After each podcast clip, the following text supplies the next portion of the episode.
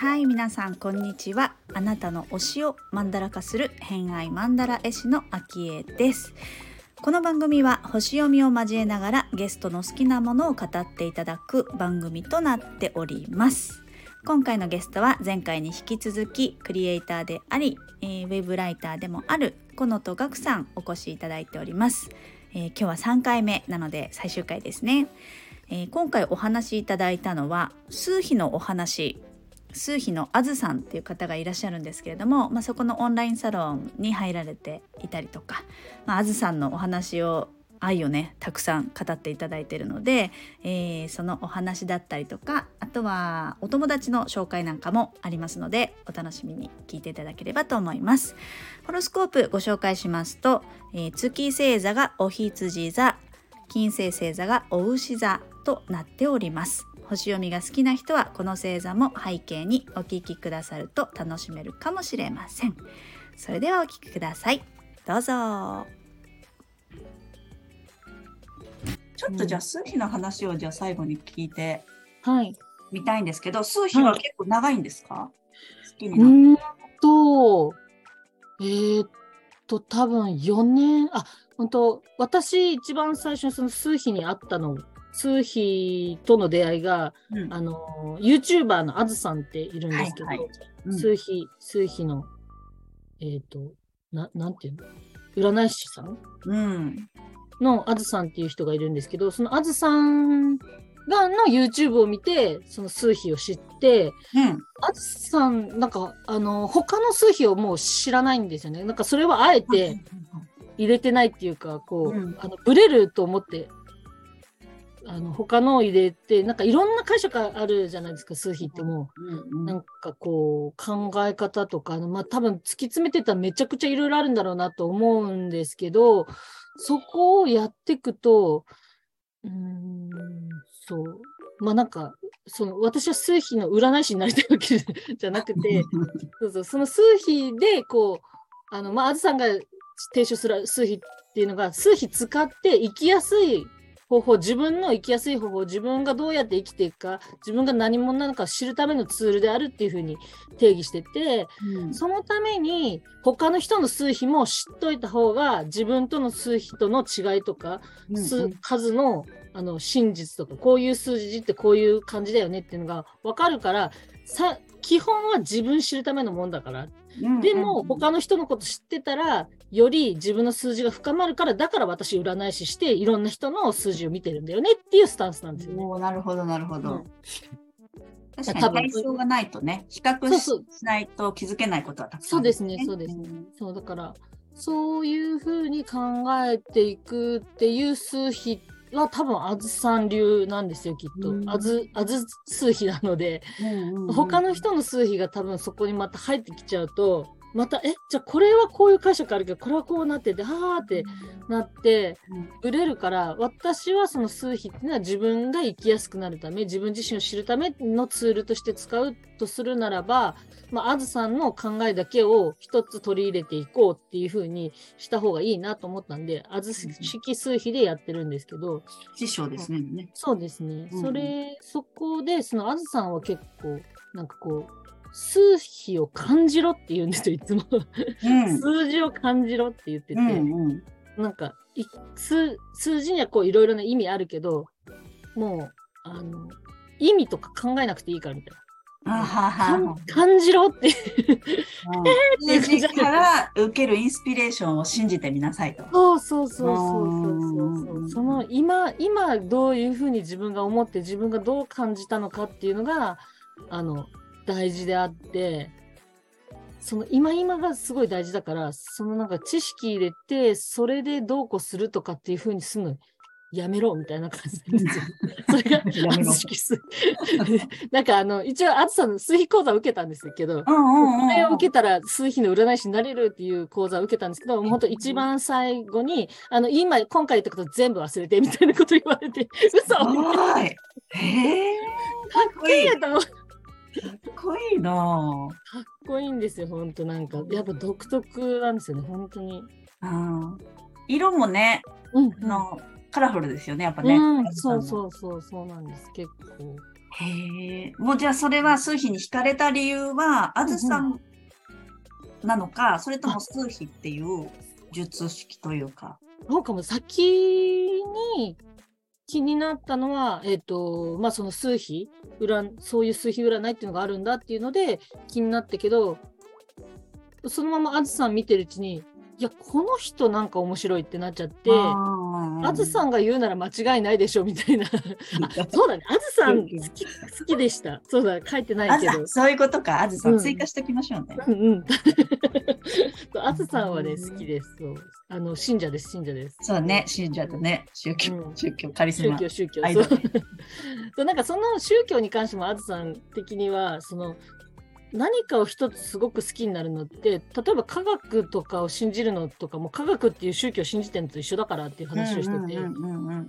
科学的じゃないものを信じる人は科学的じゃないものの信者っていう ことだし、うんうん、信じるとか宗教っていうのってなんか響きですごく悪く捉えられがちだけどなんか何かを一つ信じるとかあのそこを指針にするっていうものを作るっていうのは別に悪いことじゃないんじゃないって話をよくしてるんですけど、まあ、そういうことも含めて私はあず信者って思ってます。なるほど、ね。そうそういやでもすごいわかりますねそれね。うんうんうんうん。うん面白い。ありがとうございます。はい。はい。じゃあですね、えっ、ー、と、はい、そろそろお友達の話したいんですけれども、はい。はい、えーとですね、一応私、ラジオショッキングって言ってたんですけど、うんうんうん、ラジオショッキングっていうよりは、自分の推し友を紹介するみたいな方がいいのかなと思っているので、紹介したい方いらっしゃいますか？はい。それで、で今言ってた、その、あずさんの、あの、コミュニティで知り合った、えっ、ー、と、うん、あずともさんの、とミキャさんっていう方を紹介したいなと思ってます。はい、ミキャさんですね。ミキャさんは、はい、その数比のあずさんのオンラインサロンかなんか、そうです、そうです、うんうん。結構、そのサロン内での交流があるんですね。ミミキャさんとはそこで会って、こう。そうです。あの、そのオンラインコオンラインのそのコミュニティやってる時はあんまり交流なかったんですけど、うん、終わってからあの終わってからもやっぱりこうあずともさん界隈のこう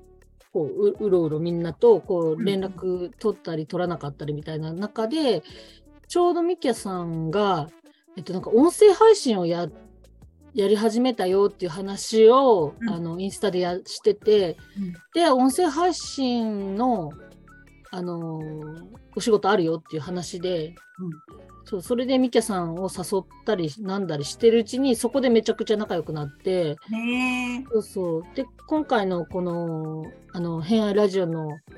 あの、昭恵さんが始めた時も、まずミキャさんに、これ絶対ミキャちゃん絶対好きと思って、この昭恵さんのこの感じに、あの、ミキャさんも結構私と一緒で、あの、なんだろう。うんとね、風貌はねめ、めちゃくちゃ本当ただの美人なんですけど。ただの美人。悪口みたいな褒め言葉。ただのすごい美人で、あの、なんか、ね、声がめちゃくちゃいいんですよ、本当に。なんか、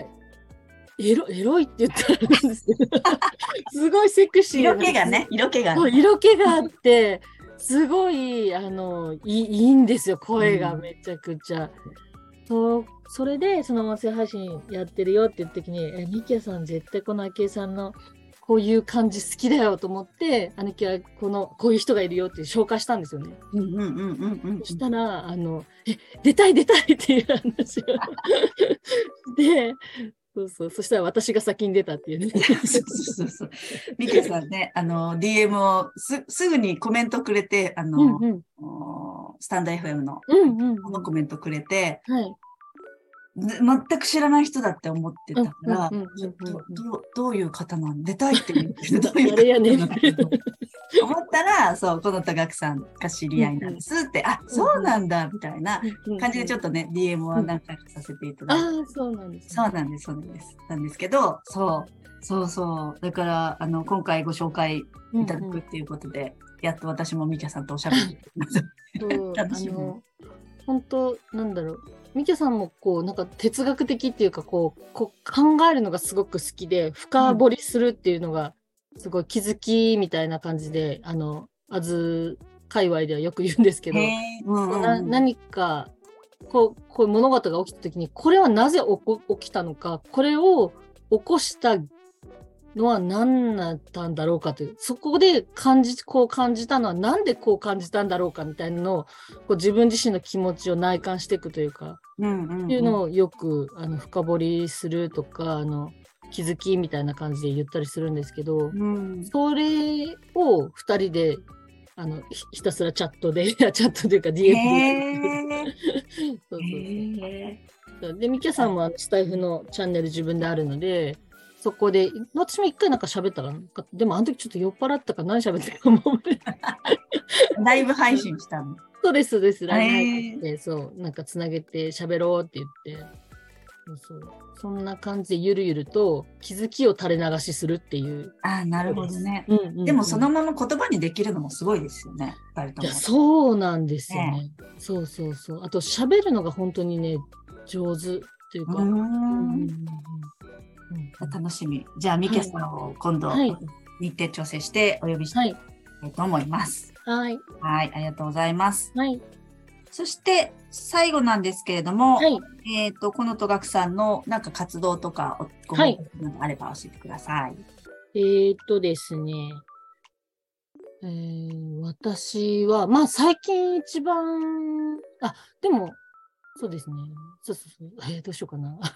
迷いますよね。そうそう。なんか、まあ、ライティングのそのお仕事はもう随時、あの、誰からでも受け付けてますので、よかったら私に何か書いてほしいわとか、商品紹介してほしいとかだったら、あの、インタビュー受けて書くっていうのが本当に得意なので、うん。それが本当に楽しいし、あの、すごく広がるなっていうのを自分でもすごく感じるので、なるほど。インタビュー受けて、うん、あの自分の商品をの良さを教えてくれたりとかもする。そうですね。そういうのをやれたらいいなと思ってますんで、うん、そういうのと、あとあの、ももちゃんと一緒にやってる、その SNS の、えっと、文章とあの画像の作り方っていうのを、えっと、なんていうか、なんて名前だっけ、えー、正しくはですね、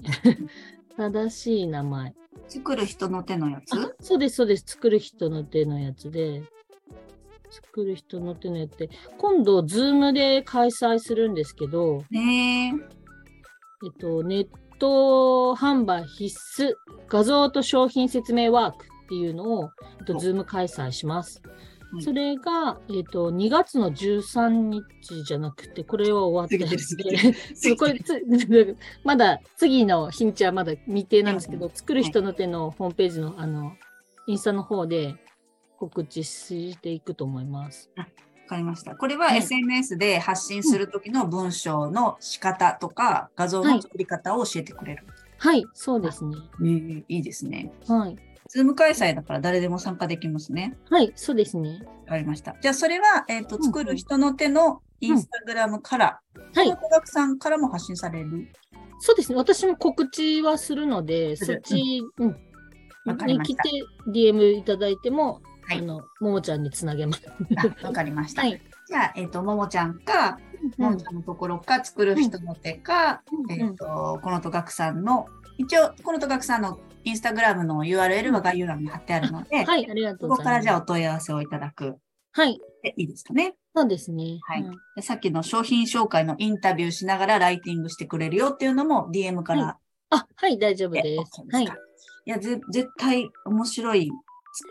実際作ってる人の書くライティングだから、いい、すごいいいと思います、皆さん。はい。作る人はぜひチェックして。たっぷり書きます。やっぱり書きます。本当になんかもったいないと、なんか、あの最近ちょっと別別件でその作ってる人の商品説明、まあ自分で考えた商品説明と画像っていうのをこうあのホームページにアップするっていう仕事してるとこがあるんですけど、それとかも、いや、もうもったいないと思いながら、私ならこういうみたいなのがすごくあるので、なんか本当に、あの、ひ一言言わせてみたいな感じで。わかりました。はい、はいということで、えー、今回のゲストはこのとがくさんでした。ご出演ありがとうございました。はい、ありがとうございます。はい、ということで今回の偏愛マンダラジオいかがだったでしょうか？えー、このとがくさん、こうねウェブライティングに関してはかなり熱こもってましたね最後。やっぱりあの私もものを作るっていう意味ではクリエイターになると思うんですけれどもあのものを作っている人本人は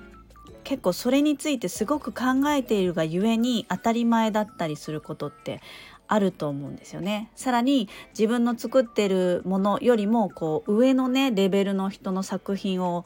こう見ながら作っていたりだとかいろんなクリエイターと触れ合う機会が多かったりしてまあ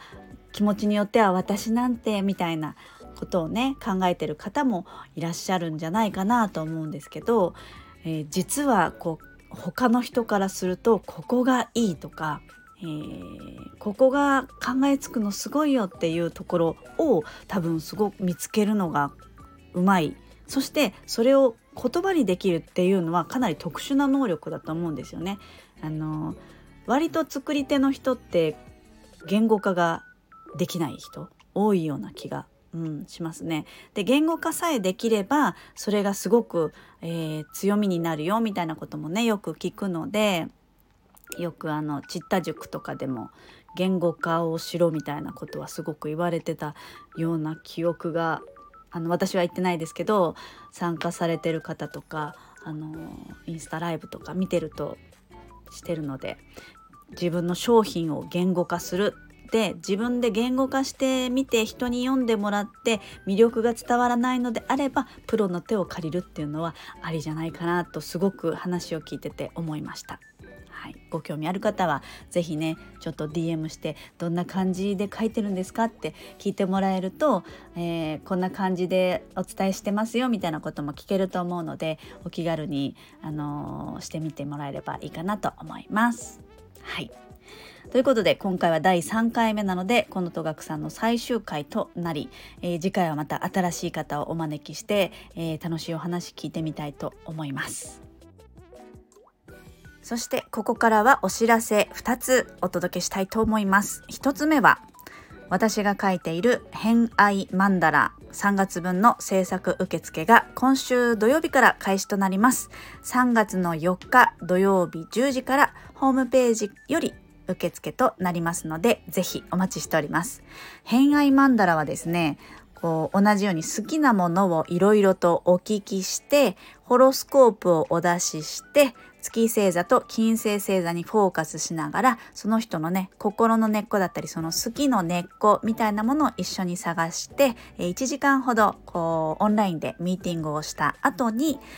私は言語化ではなくマンダラ化が得意なのでそれをマンダラに落とし込むっていう、えー、アートになります。あのー、偏愛マンダラジオの方では第1回目から、まあ、8回目ぐらいまでの方かなは偏愛マンダラそれぞれお持ちの方をお呼びしてるので、えー、アイコンのところがマンダラそれぞれの偏愛マンダラになってるのでどんなものかなって思った方はそちらを見るかインスタグラムからちょっとね作品集みたいのがあるのでぜひぜひチェックしてみてください、えー、お待ちしております。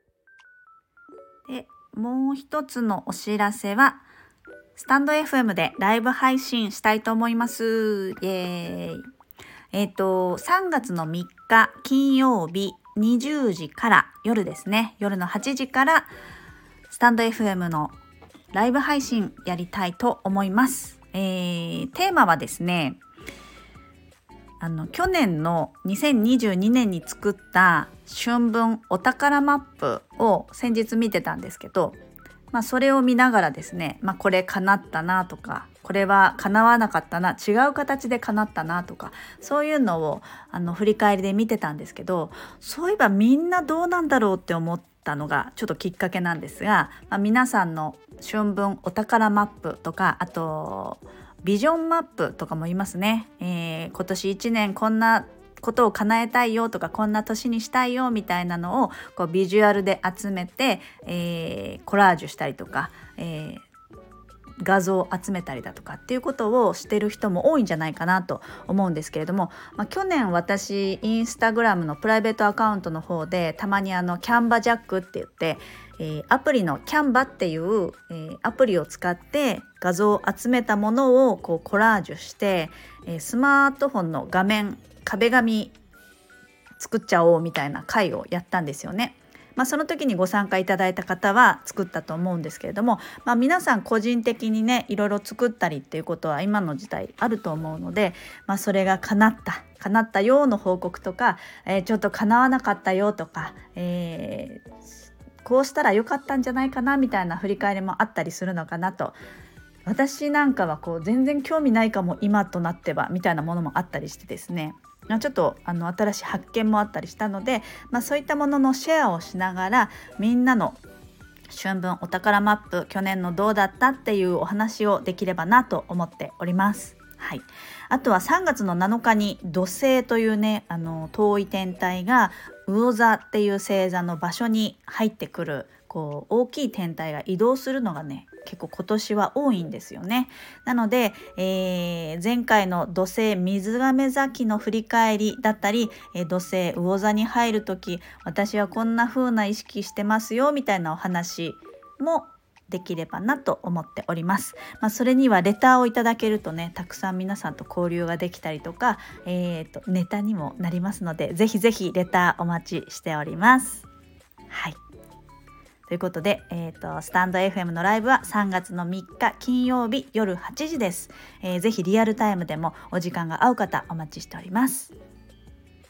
ということで本日もお聴きくださりありがとうございました。今日も良い一日をお過ごしください。偏愛マンダラ絵師の秋江でした。ではまた。